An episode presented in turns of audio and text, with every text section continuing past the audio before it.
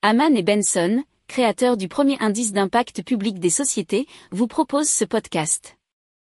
Haman and Benson. Le journal des stratèges.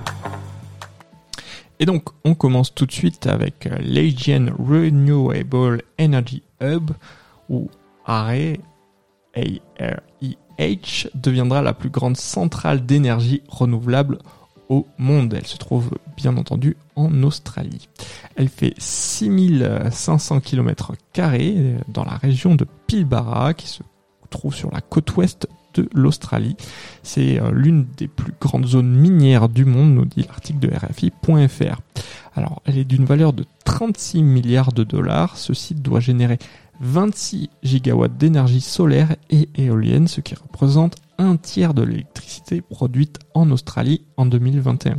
Et souvenez-vous, si vous écoutez le journal des stratèges assez régulièrement, on dit que bien l'Australie a besoin de ce genre de choses puisqu'ils sont rapidement en pénurie d'énergie et surtout d'électricité. Alors le site devra également fournir chaque année plus d'un million et demi de tonnes d'hydrogène vert.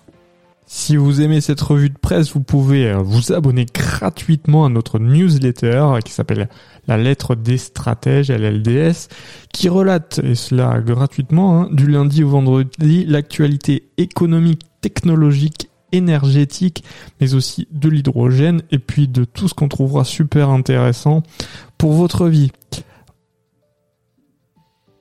Pour approfondir ces sujets, abonnez-vous à la newsletter de Haman et Benson, et écoutez nos autres podcasts, que vous retrouverez dans les notes de l'émission ou sur notre site internet.